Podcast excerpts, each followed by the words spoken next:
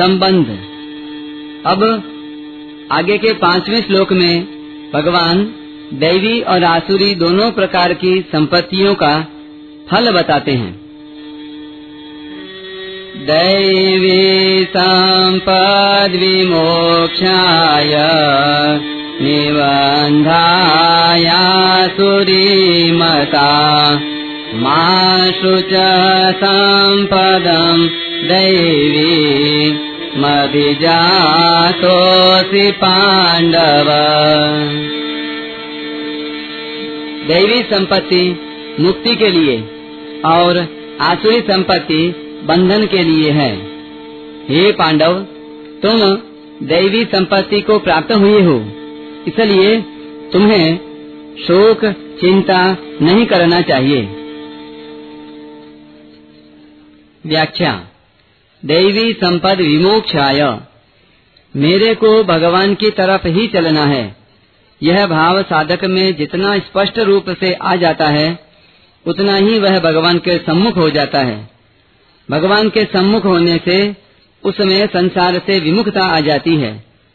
संसार से विमुखता आ जाने से आसुरी संपत्ति के जितने दुर्गुण दुराचार हैं, वे कम होने लगते हैं और देवी संपत्ति के जितने सद्गुण सदाचार हैं, वे प्रकट होने लगते हैं। इससे साधक की भगवान में और भगवान के नाम, रूप, लीला, गुण, चरित्र आदि में रुचि हो जाती है। इसमें विशेषता से ध्यान देने की बात है कि साधक का उद्देश्य जितना दृढ़ होगा, उतना ही उसका परमात्मा के साथ जो अनादिकाल का संबंध है, वह प्रकट हो जाएगा। और संसार के साथ जो माना हुआ संबंध है, वह मिट जाएगा। मिट क्या जाएगा, वह तो प्रतिक्षण मिट ही रहा है। वास्तव में प्रकृति के साथ संबंध है नहीं। केवल इस जीव ने संबंध मान लिया है। इस माने हुए संबंध की सद्भावना पर, अर्थात शरीर ही मैं हूँ और शरीर ही मेरा है, इस सद्भावना पर ही संसार टिका हुआ है। इस सद्भावना के मिटते ही संसार से माना हुआ संबंध मिट जाएगा और दैवी संपत्ति के संपूर्ण गुण प्रकट हो जाएँगे, जो कि मुक्ति के हेतु हैं। दैवी संपत्ति केवल अपने लिए ही नहीं है, प्रत्युत मात्र प्राणियों के कल्याण के लिए है। जैसे गृहस्थ में छोटे, बड़े, बूढ़े आदि अनेक सदस्य होते हैं पर सब का पालन पोषण करने के लिए गृह स्वामी घर का मुखिया स्वयं उद्योग करता है। ऐसे ही संसार मात्र का उद्धार करने के लिए भगवान ने मनुष्य को बनाया है। वह मनुष्य और तो क्या? भगवान की दी हुई विलक्षण शक्ति के द्वारा भगवान के सम्मुख होकर भगवान की सेवा करके उन्हें भी अपने वश में कर सकता है। ऐसा विचित्र अधिकार उसे दिया है। अतः मनुष्य उस अधिकार के अनुसार यज्ञ, दान, तप, तीर्थ, व्रत, जप, ध्यान, स्वाध्याय, सत्संग आदि जितना साधन समुदाय है, उसका अनुष्ठान केवल अनंत ब्रह्मांडों के अनंत जीवों के कल्याण के लिए ही करे और दृढ़ता से यह संकल्प रखते हुए प्रार्थना करे कि हे नाथ, मात्र जीवों का कल्याण हो। मात्र जीव जीवन मुक्त हो जाएँ, मात्र जीव आपके अनन्य प्रेमी भक्त बन जाएँ। पर हे नाथ यह होगा केवल आपकी कृपा से ही। मैं तो केवल प्रार्थना कर सकता हूँ और वह भी आपकी दी हुई सद्बुद्धि के द्वारा ही। ऐसा भाव रखते हुए अपनी कहलाने वाली शरीर इंद्रियाँ, मन बुद्धि धन संपत्ति आदि सभी चीज़ों को मात्र दुनिया के कल्याण के लिए भगवान के अर्पण कर दे मात्र जीवों के कल्याण का जो भाव है, वह भाव भी भगवान की ही दी हुई विभूति है, यानी देवी संपत्ति है वह भाव भी अपना नहीं है, अपने तो केवल भगवान ही हैं। ऐसा करने से अपनी कहलाने वाली चीज़ों की तो संसार के साथ और अपनी भगवान के साथ स्वतः सिद्ध एकता प्रकट हो जाएगी। इसे भगवान ने दैवी संपद विमोक्षाय पदों से कहा है। निबंधाया सुरी मता। जो जन्म मरण को देने वाली है, वह सब आसुरी संपत्ति है। जब तक मनुष्य की अहंता का परिवर्तन नहीं होता, तब तक अच्छे अच्छे गुण धारण करने पर वे निरर्थक तो नहीं जाते पर उनसे उसकी मुक्ति हो जाएगी, ऐसी बात नहीं है। तात्पर्य यह है कि जब तक मेरा शरीर बना रहे, मेरे को सुख आराम मिलता रहे, इस प्रकार के विचार अहंता में बैठे रहेंगे, तब तक ऊपर से भरे हुए देवी संपत्ति के गुण मुक्तिदायक नहीं होंगे। हाँ यह बात तो हो सकती है कि वे गुण उसको शुभ फल देने वाले हो जाएँगे। ऊँचे लोक देने वाले हो जाएँगे, पर मुक्ति नहीं देंगे। जैसे बीज को मिट्टी में मिला देने पर मिट्टी, जल, हवा, धूप, ये सभी उस बीज को ही पुष्ट करते हैं। आकाश भी उसे अवकाश देता है। बीज से उसी जाति का वृक्ष पैदा होता है, और उस वृक्ष में उसी जाति के फल लगते हैं। ऐसे ही अहंता में यानी मैपन में संसार के संस्कार रूपी बीज रखते हुए जिस शुभ कर्म को करेंगे, वह शुभ कर्म उन बीजों को ही पुष्ट करेगा और उन बीजों के अनुसार ही फल देगा। तात्पर्य यह है कि सकाम मनुष्य की अहंता के भीतर संसार के जो संस्कार पड़े हैं, उन संस्कारों के अनुसार उसकी सकाम साधना में अणिमा, गरिमा आदि सिद्धियाँ आएँगी। उसमें और कुछ विशेषता भी आएगी। तो वह ब्रह्मलोक आदि लोकों में जाकर वहाँ के ऊँचे ऊँचे भोग प्राप्त कर सकता है, पर उसकी मुक्ति नहीं होगी। अब प्रश्न यह होता है कि मनुष्य मुक्ति के लिए क्या करे? उत्तर यह है कि जैसे बीज को भून दिया जाए या उबाल दिया जाए तो वह बीज अंकुर नहीं देगा। भर्जिता क्वथिता धाना, प्रायो बीजाय नेश्यते उस बीज को बोया जाए तो पृथ्वी उसको अपने साथ मिला लेगी। फिर यह पता ही नहीं चलेगा कि बीज था या नहीं। ऐसे ही मनुष्य का जब दृढ़ निश्चय हो जाएगा कि मुझे केवल परमात्मा प्राप्ति ही करनी है तो संसार के सब बीज, यानी संस्कार अनंता में से नष्ट हो जाएँगे। शरीर प्राणों में एक प्रकार की आसक्ति होती है कि मैं सुख पूर्वक जीता रहूँ, मेरे को मान बढ़ाई मिलती रहे मैं भोग भोगता रहूँ।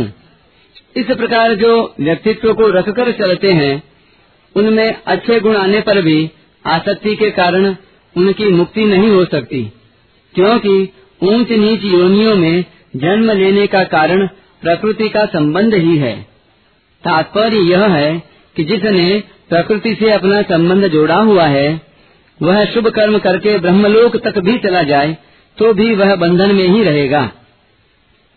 मार्मिक बात। भगवान ने इस अध्याय में आसुरी संपदा के तीन फल बताए हैं, जिनमें से इस श्लोक में निबंधाया सूरी मता, पदों से बंधन रूप सामान्य फल बताया है। दूसरे अध्याय के इकतालीसवें से चौवालीसवें श्लोकों में वर्णित और नवे अध्याय के बीसवें, इक्कीसवें श्लोकों में वर्णित सकाम उपासक भी इसी में आ जाते हैं। जिनका उद्देश्य केवल भोग भोगना और संग्रह करना है, ऐसे मनुष्यों की बहुत शाखाओं वाली अनंत बुद्धियाँ होती हैं, अर्थात उनकी कामनाओं का कोई अंत नहीं होता। जो कामनाओं में तन्मय हैं और कर्म फल के प्रशंसक वेद वाक्यों में ही प्रीति रखते हैं। वे वैदिक यज्ञ आदि को विधि विधान से करते हैं, पर कामनाओं के कारण उनको जन्म मरण रूप बंधन होता है। ऐसे ही जो यहाँ के भोगों को न चाहकर स्वर्ग के दिव्य भोगों की कामना से शास्त्र विहित यज्ञ करते हैं, वे यज्ञ के फल स्वरूप स्वर्ग के प्रतिबंधक पाप नष्ट होने से स्वर्ग में जाकर दिव्य भोग भोगते हैं। जब उनके स्वर्ग देने वाले पुण्य क्षीण हो जाते हैं, तब वे वहाँ से लौटकर आवागमन को प्राप्त हो जाते हैं। अब यहाँ शंका यह होती है कि जिस कृष्ण मार्ग से उपयुक्त सकाम पुरुष जाते हैं, उसी मार्ग से योग भ्रष्ट भी जाते हैं। अतः दोनों का मार्ग एक होने से और दोनों पुनरावर्ती होने से सकाम पुरुषों के समान योग भ्रष्ट पुरुषों को भी निबंधाया सूरी मता वाला बंधन होना चाहिए। इसका समाधान यह है कि योग भ्रष्टों को यह बंधन नहीं होता। कारण कि पूर्व साधना में, अर्थात मनुष्य जन्म में की हुई साधना में, उनका उद्देश्य अपने कल्याण का रहा है और अंत समय में वासना, बेहोशी, पीड़ा आदि के कारण उनको विघ्न रूप से स्वर्ग आदि में जाना पड़ता है। अतः इन योग भ्रष्टों के इस मार्ग से जाने के कारण ही आठवें अध्याय के पच्चीसवें श्लोक में सकाम पुरुषों के लिए भी योगी पद आया है। अन्यथा सकाम पुरुष योगी कहे ही नहीं जा सकते। आसुरी संपत्ति का दूसरा फल है पतंती नरके सुचऊ जो कामना के वशीभूत होकर पाप, अन्याय, दुराचार आदि करते हैं, उनको फलस्वरूप स्थान विशेष नरकों की प्राप्ति होती है। आसुरी संपत्ति का तीसरा फल है आसुरी स्वेव योनिषु, ततो यांत्यधमाम गतिम जिनके भीतर दुर्गुण दुर्भाव रहते हैं और कभी कभी उनसे प्रेरित होकर वे दुराचार भी कर बैठते हैं, उनको दुर्गुण दुर्भाव के अनुसार पहले तो आसुरी योनि की प्राप्ति और फिर दुराचार के अनुसार अधम गति की प्राप्ति, यानी नरकों की प्राप्ति बताई गई है। माँ शुच संपदम दैवी मधि जातोसी पांडव। केवल अविनाशी परमात्मा को चाहने वाले की दैवी संपत्ति होती है, जिससे मुक्ति होती है, और विनाशी संसार के भोग तथा संग्रह को चाहने वाले की आसुरी संपत्ति होती है, जिससे बंधन होता है। इस बात को सुनकर अर्जुन के मन में कहीं यह शंका पैदा न हो जाए कि मुझे तो अपने में देवी संपत्ति देखती ही नहीं। इसलिए भगवान कहते हैं कि भैया अर्जुन, तुम देवी संपत्ति को प्राप्त हुए हो। अतः शोक संदेह मत करो। दैवी संपत्ति को प्राप्त हो जाने पर साधक के द्वारा कर्मयोग ज्ञान योग या भक्ति योग का साधन स्वाभाविक ही होता है। कर्तव्य पालन से, कर्म योगी के और ज्ञानाग्नि से, ज्ञान योगी के सभी पाप नष्ट हो जाते हैं।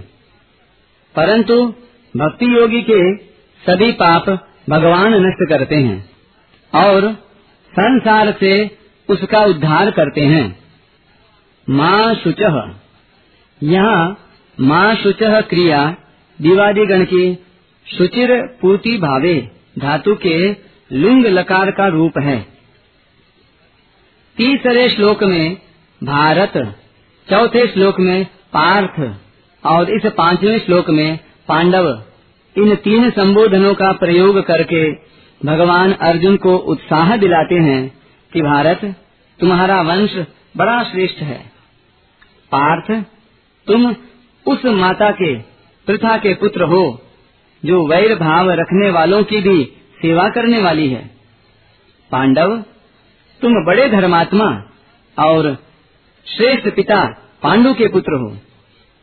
तात्पर्य है कि वंश, माता और पिता, इन तीनों ही दृष्टियों से तुम श्रेष्ठ हो। अतः तुम्हारे में देवी संपत्ति भी स्वाभाविक है। इसलिए तुम्हें शोक नहीं करना चाहिए। गीता में दो बार माँ शुच पद आए हैं।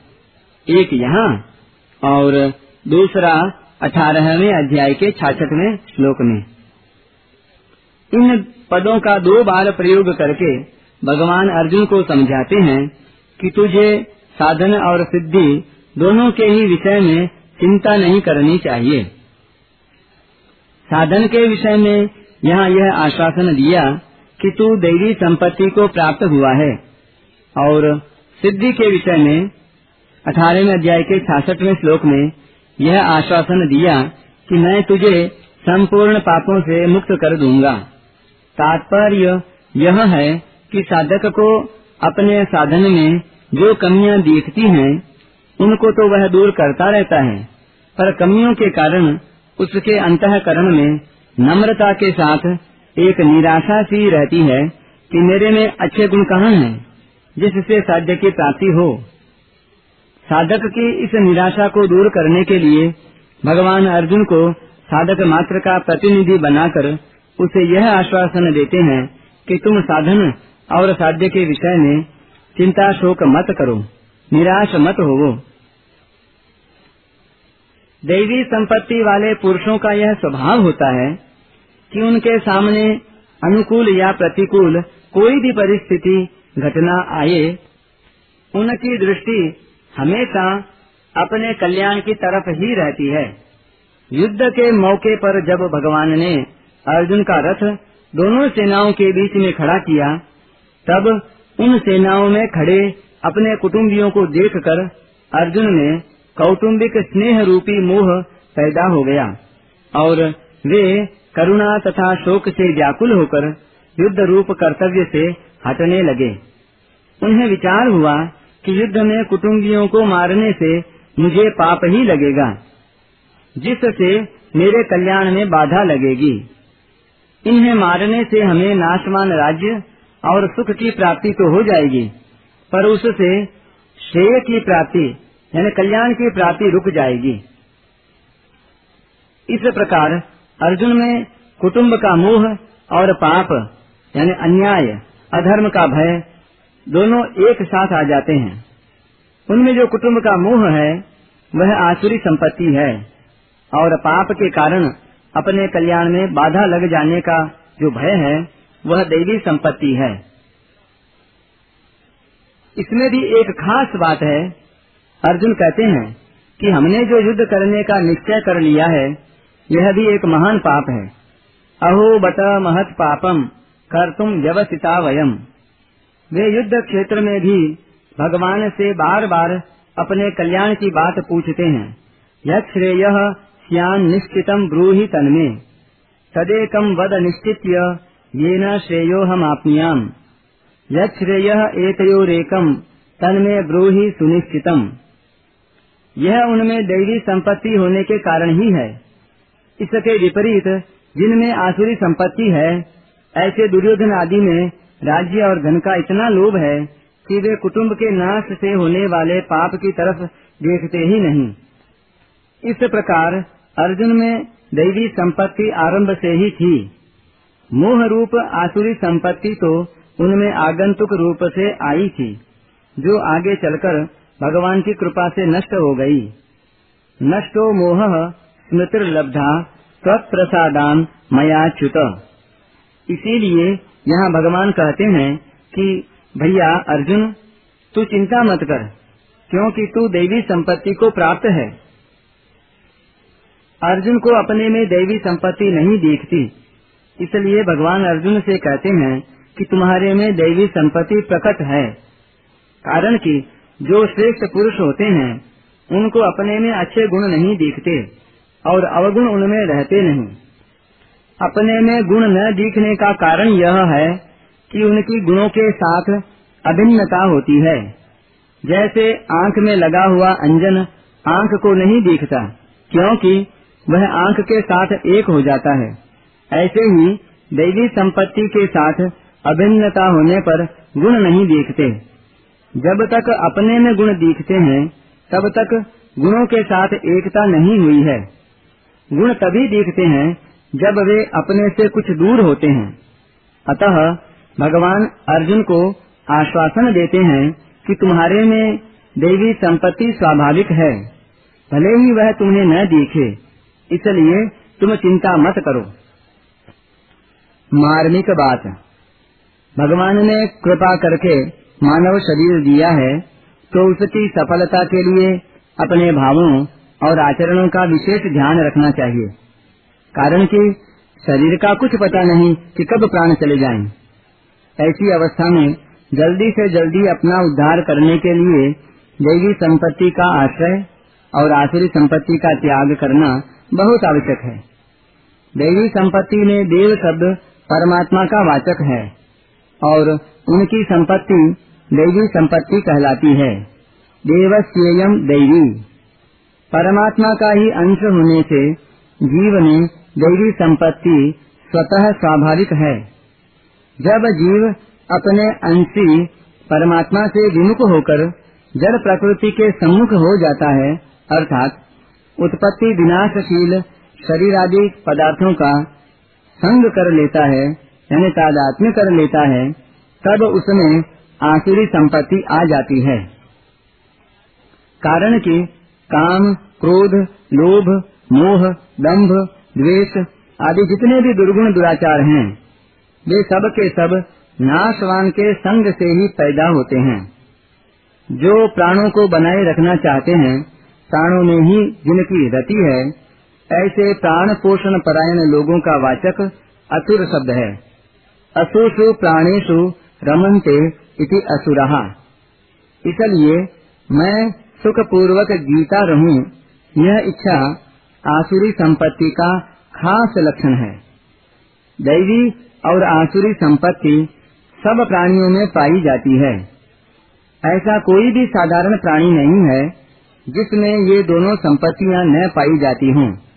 हाँ इसमें जीवन मुक्त तत्वज्ञ महापुरुष तो आसुरी संपत्ति से सर्वथा रहित हो जाते हैं, पर दैवी संपत्ति से रहित कभी कोई हो ही नहीं सकता। कारण कि जीव, देव अर्थात परमात्मा का सनातन अंश है। परमात्मा का अंश होने से इसमें दैवी संपत्ति रहती ही है। जीवन मुक्त महापुरुष नाशवान से असंग होकर अविनाशी परमात्मा में स्थित हो जाते हैं। इसलिए उनमें जीने की आशा और मरने का भय नहीं रहता। सत स्वरूप परमात्मा में स्थित होने से उनमें सदगुण सदाचार स्वतः स्वाभाविक रहते हैं। वे सिद्ध महापुरुष तो दैवी संपत्ति से ऊपर उठे रहते हैं। अतः उनमें दैवी संपत्ति के गुण स्वाभाविक होते हैं, जो साधकों के लिए आदर्श होते हैं। आसुरी संपत्ति की मुख्यता होने से देवी संपत्ति दब सी जाती है, मिटती नहीं, क्योंकि सत वस्तु कभी मिट नहीं सकती। इसलिए कोई भी मनुष्य सर्वथा दुर्गुणी, दुराचारी नहीं हो सकता। सर्वथा निर्दयी नहीं हो सकता। सर्वथा असत्यवादी नहीं हो सकता। सर्वथा व्यभिचारी नहीं हो सकता। जितने भी दुर्गुण, दुराचार हैं, वे किसी भी व्यक्ति में सर्वथा हो ही नहीं सकते। कोई भी, कभी भी कितना ही दुर्गुणी, दुराचारी क्यों न हो, उसके साथ आंशिक सदगुण, सदाचार रहेंगे ही। दैवी संपत्ति प्रकट होने पर आसुरी संपत्ति मिट जाती है, क्योंकि दैवी संपत्ति परमात्मा की होने से अविनाशी है। और आसुरी संपत्ति संसार की होने से नाशवान है।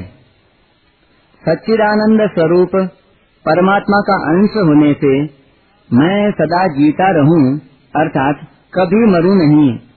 मैं सब कुछ जान लूँ, अर्थात कभी अज्ञानी न रहूँ, मैं सर्वदा सुखी रहूँ, अर्थात कभी दुखी न हूँ इस तरह सत चित आनंद की इच्छा प्राणी मात्र में रहती है, पर उससे गलती यह होती है कि मैं रहूँ तो शरीर सहित रहूँ, मैं जानकार बनूं तो बुद्धि को लेकर जानकार बनूं, मैं सुख लूँ तो इंद्रियों और शरीर को लेकर सुख लूँ। इस तरह इन इच्छाओं को नाशवान संसार से ही पूरी करना चाहता है। इस प्रकार प्राणों का मोह होने से आसुरी संपत्ति रहती ही है। देहाभिमान में मैं सुख पूर्वक जीता रहूँ, इस प्रकार प्राणों का मोह रहता है। इसलिए देहाभिमान से आसुरी संपत्ति पैदा होती है।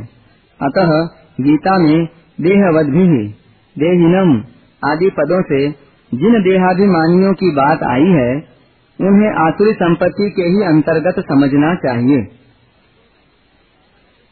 इसमें एक मार्मिक बात है कि प्राणी में नित्य निरंतर रहने की इच्छा होती है तो यह नित्य निरंतर रह सकता है। और मैं मरू नहीं, यह इच्छा होती है तो यह मरता नहीं। जीता रहना अच्छा लगता है तो जीते रहना इसका स्वाभाविक है, और मरने से भय लगता है तो मरना इसका स्वाभाविक नहीं है। ऐसे ही अज्ञान बुरा लगता है तो अज्ञान इसका साथी नहीं है। दुख बुरा लगता है तो दुख इसका साथी नहीं है।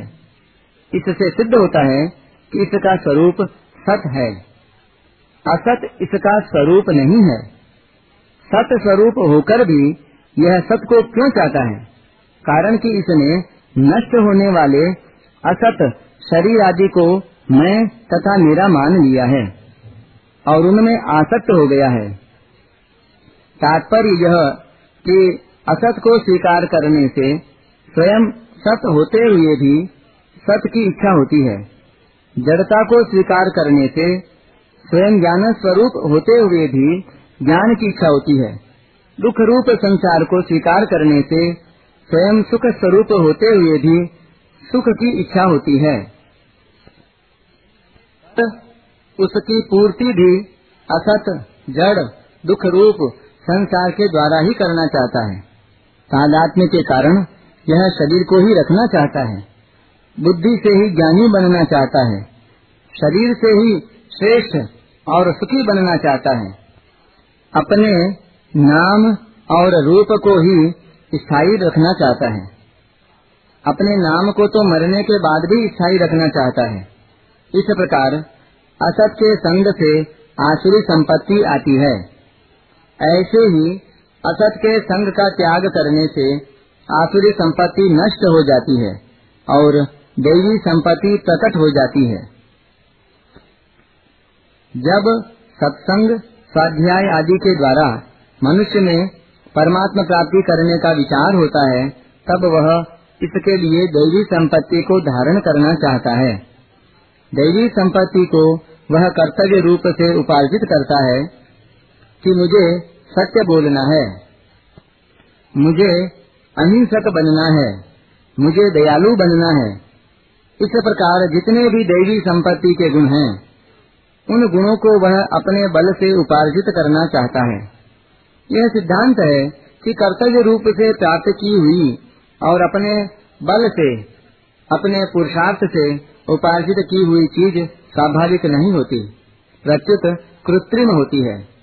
इसके अलावा, अपने पुरुषार्थ से उपार्जित मानने के कारण अभिमान आता है कि मैं बड़ा सत्यभाषी हूँ, मैं बड़ा अच्छा आदमी हूँ।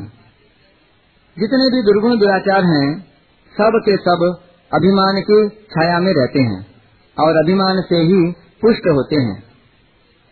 इसलिए अपने उद्योग से किया हुआ जितना भी साधन होता है, उस साधन में अहंकार ज्यो का त्यों रहता है और अहंकार में आसुरी संपत्ति रहती है। अतः जब तक वह दैवी संपत्ति के लिए उद्योग करता रहता है, तब तक आसुरी संपत्ति छूटती नहीं। अंत में वह हार मान लेता है अथवा उसका उत्साह कम हो जाता है। उसका प्रयत्न मंद हो जाता है और मान लेता है कि यह मेरे वश की बात नहीं है। साधक की ऐसी दशा क्यों होती है? कारण कि उसने अभी तक यह जाना नहीं कि आसुरी संपत्ति मेरे में कैसे आई। आसुरी संपत्ति का कारण है नाशवान का संग।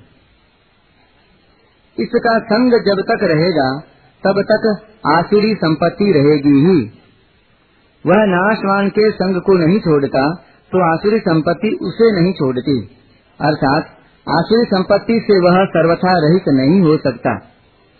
इसलिए, यदि वह दैवी संपत्ति को लाना चाहे तो नाशवान जड़ के संग का त्याग कर दे। नाशवान के संग का त्याग करने पर दैवी संपत्ति स्वतः प्रकट होगी, क्योंकि परमात्मा का अंश होने से परमात्मा की संपत्ति उसमें स्वतः सिद्ध है। कर्तव्य रूप से उपार्जित नहीं करनी है। इसमें एक और मार्मिक बात है। दैवी संपत्ति के गुण स्वतः स्वाभाविक रहते हैं। इन्हें कोई छोड़ नहीं सकता। इसका पता कैसे लगे? जैसे कोई विचार करे कि मैं सत्य ही बोलूँगा तो वह उम्र भर सत्य बोल सकता है। परंतु कोई विचार करे कि मैं झूठ ही बोलूँगा तो वह आठ पहर भी झूठ नहीं बोल सकता। सत्य ही बोलने का विचार होने पर वह दुख भोग सकता है, पर झूठ बोलने के लिए बाध्य नहीं हो सकता। परंतु झूठ ही बोलूँगा, ऐसा विचार होने पर तो खाना, पीना, बोलना, चलना तक उसके लिए मुश्किल हो जाएगा। भूख लगी हो और झूठ बोले कि भूख नहीं है तो जीना मुश्किल हो जाएगा। यदि वह ऐसी प्रतिज्ञा कर ले कि झूठ बोलने से बेशक मर जाऊँ, पर झूठ ही बोलूँगा तो यह प्रतिज्ञा सत्य हो जाएगी। अतः या तो प्रतिज्ञा भंग होने से सत्य आ जाएगा, या प्रतिज्ञा सत्य हो जाएगी। सत्य कभी छूटेगा नहीं, क्योंकि सत्य मनुष्य मात्र में स्वाभाविक है। इस तरह दैवी संपत्ति के जितने भी गुण हैं सबके विषय में ऐसी ही बात है। वे तो नित्य रहने वाले और स्वाभाविक हैं। केवल नाशवान के संग का त्याग करना है। नाशवान का संग अनित्य और अस्वाभाविक है।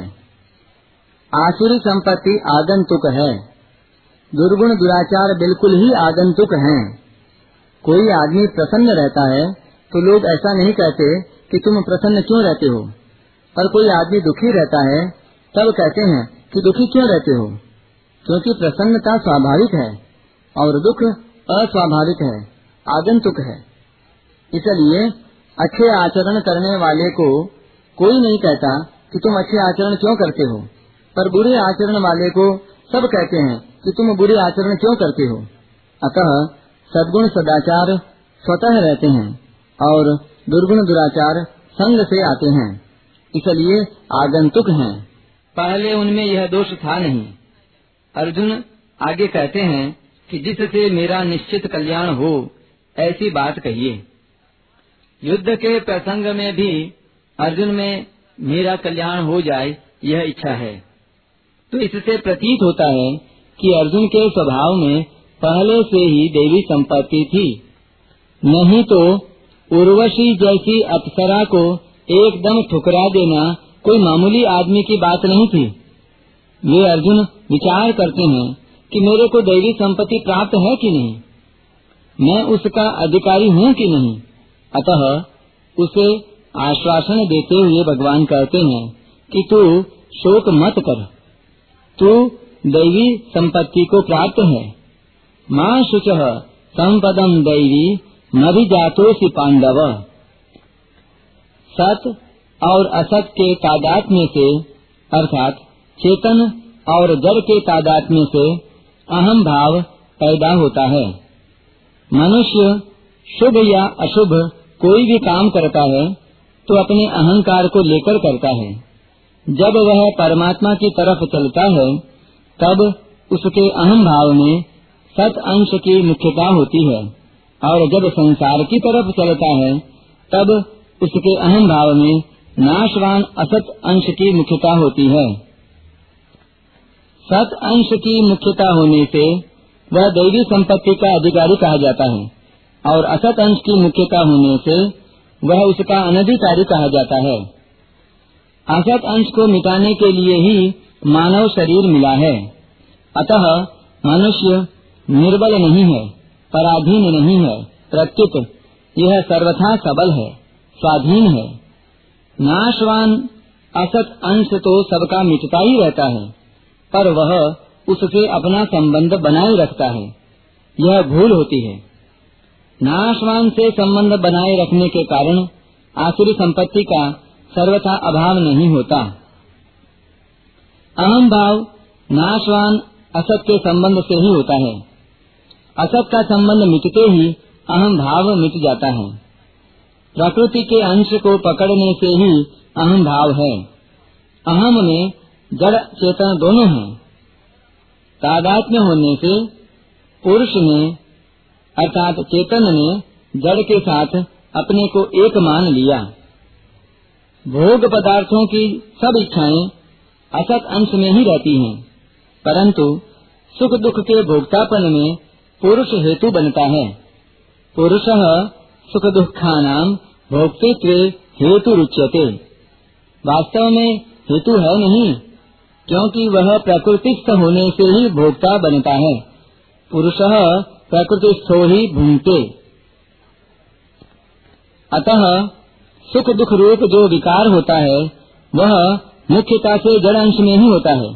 परंतु तादात्म्य होने से उसका परिणाम ज्ञाता चेतन पर होता है कि मैं सुखी हूँ, मैं दुखी हूँ। जैसे विवाह होने पर स्त्री को जो आवश्यकता होती है, वह अपनी आवश्यकता कहलाती है। पुरुष जो गहने आदि खरीदता है, वह स्त्री के संबंध से ही स्त्री के लिए खरीदता है। नहीं तो उसे अपने लिए गहने आदि की आवश्यकता नहीं है। ऐसे ही जड़ अंश के संबंध से ही चेतन में जड़ की इच्छा और जड़ का भोग होता है। जड़ का भोग जड़ अंश में ही होता है। पर जड़ से तादात्म्य होने से भोग का परिणाम केवल जड़ में नहीं हो सकता। अर्थात सुख दुख का भोगता केवल जड़ अंश नहीं बन सकता। परिणाम का ज्ञाता चेतन ही भोगता बनता है। जितनी क्रियाएँ होती हैं, सब प्रकृति में होती हैं। पर तादात्म्य के कारण चेतन उन्हें अपने में मान लेता है कि मैं करता हूँ। तादात्म्य में चेतन परमात्मा की इच्छा में चेतन की मुख्यता है और जड़ संसार की इच्छा में जड़ की मुख्यता रहती है। जब चेतन की मुख्यता रहती है, तब देवी संपत्ति आती है और जब जड़ की मुख्यता रहती है, तब आसुरी संपत्ति आती है। जड़ से तादाद में रहने पर भी सत चित और आनंद की इच्छा चेतन में ही रहती है। संसार की ऐसी कोई इच्छा नहीं है जो सदा रहना, सब कुछ जानना और सदा सुखी रहना इन तीन इच्छाओं में सम्मिलित न हो। इससे गलती यह होती है कि इन इच्छाओं की पूर्ति जड़ के द्वारा अर्थात संसार के द्वारा करना चाहता है। जड़ को और आसुरी संपत्ति को स्वयं चेतन ने स्वीकार किया है। जड़ में यह ताकत नहीं है कि वह स्वयं के साथ स्थिर रह जाए। जड़ में तो हरदम परिवर्तन होता रहता है। चेतन उसको न पकड़े तो वह अपने आप छूट जाएगा। कारण कि चेतन में कभी विकार नहीं होता। वह सदा ज्यो का त्यों रहता है। पर असत प्रकृति नित्य निरंतर हरदम बदलती रहती है। वह कभी एक रूप रह ही नहीं सकती। चेतन ने प्रकृति के साथ संबंध स्वीकार कर लिया। उस संबंध की सत्ता यह मैं और मेरे रूप से स्वीकार कर लेता है। अतः जड़ का संबंध और उससे पैदा होने वाली आसुरी संपत्ति आगंतुक है। यदि यह स्वयं में होती तो इसका कभी नाश नहीं होता, क्योंकि स्वयं का कभी नाश नहीं होता, और आसुरी संपत्ति के त्याग की बात ही नहीं होती। अनित्य होने पर भी चेतन के संबंध से यह नित्य दिखने लगती है। अविनाशी के संबंध से विनाशी भी अविनाशी की तरह दिखने लगता है। इसलिए जिस मनुष्य में आसुरी संपत्ति होती है, वह आसुरी संपत्ति का त्याग कर सकता है और कल्याण का आचरण करके परमात्मा को प्राप्त हो सकता है। परमात्मा के सम्मुख होते ही आसुरी संपत्ति मिटने लगती है। सन्मुख हो जीव मोहि जब ही जन्म कोटि अघनाश ही तब ही कारण की जन्म कोटि अघ प्रकृति से संबंध स्वीकार करने से ही हुए हैं।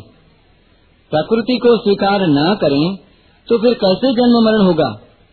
जन्म मरण में कारण प्रकृति से संबंध ही है। कारण गुण संगोष्य सदसद योनि जन्मसु।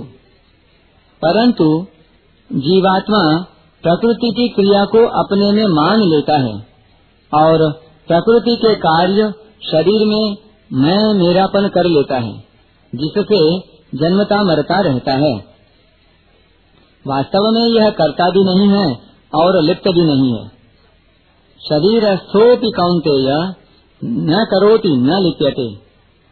इस वास्तविकता का अनुभव करना ही कर्म में अकर्म तथा अकर्म में कर्म देखना है। इन दोनों बातों का अभिप्राय यह है कि कर्म करते हुए भी यह सर्वथा निर्लिप्त तथा अकर्ता है। और निर्लिप्त तथा अकर्ता रहते हुए ही यह कर्म करता है। अर्थात कर्म करते समय और कर्म न करते समय यह आत्मा नित्य निरंतर निर्लिप्त तथा अकर्ता रहता है। इस वास्तविकता का अनुभव करने वाला ही मनुष्यों में बुद्धिमान है। जिसमें कर्तापन का भाव नहीं है और जिसकी बुद्धि में लिप्तता नहीं है, अर्थात कोई भी कामना नहीं है, वह यदि सब प्राणियों को मार दे तो भी पाप नहीं लगता। अर्जुन ने पूछा कि मनुष्य किस से प्रेरित होकर पाप करता है? तो भगवान ने कहा, कामना से। कामना के कारण ही सब पाप होते हैं। शरीर के तादात्म्य से भोग और संग्रह की कामना होती है। अतः जड़ का संग ही, यानी महत्व ही संपूर्ण पापों का, आसुरी संपत्ति का कारण है। जड़ का संग न हो तो दैवी संपत्ति स्वतः सिद्ध है। कोई भी मनुष्य अपने को दोषी बनाना पसंद नहीं करता, क्योंकि इस लोक में दोषी का अपमान, तिरस्कार और निंदा होती है। तथा परलोक में चौरासी लाख योनिया तथा नरक भोगने पड़ते हैं। परंतु मनुष्य नाशवान जड़ के संग से पैदा हुई कामना के वशीभूत होकर न करने लायक शास्त्र निषिद्ध क्रिया कर बैठता है। अतः उस क्रिया का परिणाम कर्ता की रुचि के अनुसार नहीं होता। अर्थात मनुष्य की रुचि कि मैं निर्दोष रहूँ इसके अनुसार नहीं होता। और कर्ता अपनी रुचि के विरुद्ध दोषी तथा पापी बन जाता है। अर्जुन साधक मात्र के प्रतिनिधि हैं। इसलिए अर्जुन के निमित्त से भगवान साधक मात्र को आश्वासन देते हैं कि चिंता मत करो। अपने में आसुरी संपत्ति दिख जाए तो घबराओ मत, क्योंकि तुम्हारे में देवी संपत्ति स्वतः स्वाभाविक विद्यमान है। माँ शुच संपदम दैवी मधु जातो से पांडव। तात्पर्य यह हुआ कि साधक को पारमार्थिक उन्नति से कभी निराश नहीं होना चाहिए, क्योंकि परमात्मा का ही अंश होने से मनुष्य मात्र में परमात्मा की संपत्ति, यानी दैवी संपत्ति रहती ही है।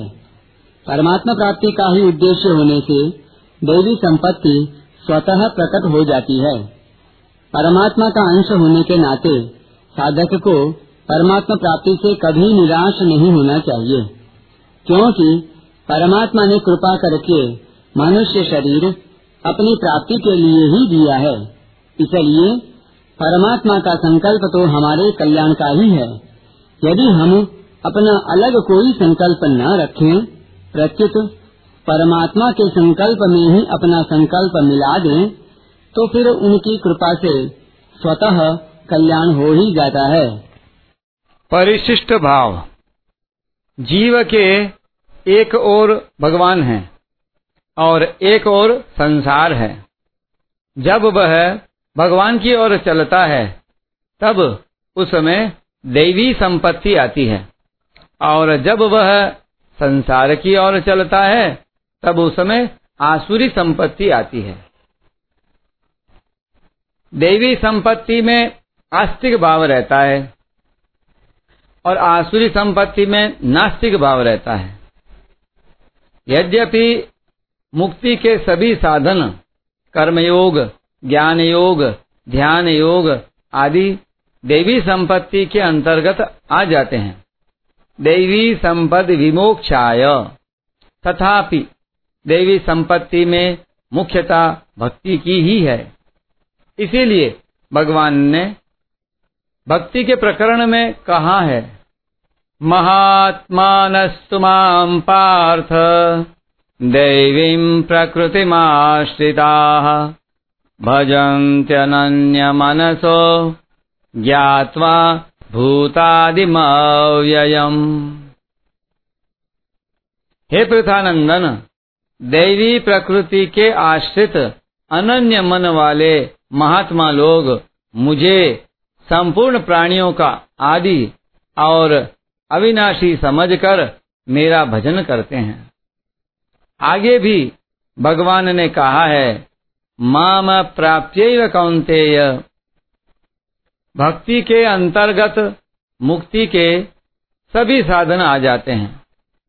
जिनको अपने प्राणों से प्यार होता है, वे प्राण पोषण परायण मनुष्य आसुरी संपत्ति वाले होते हैं।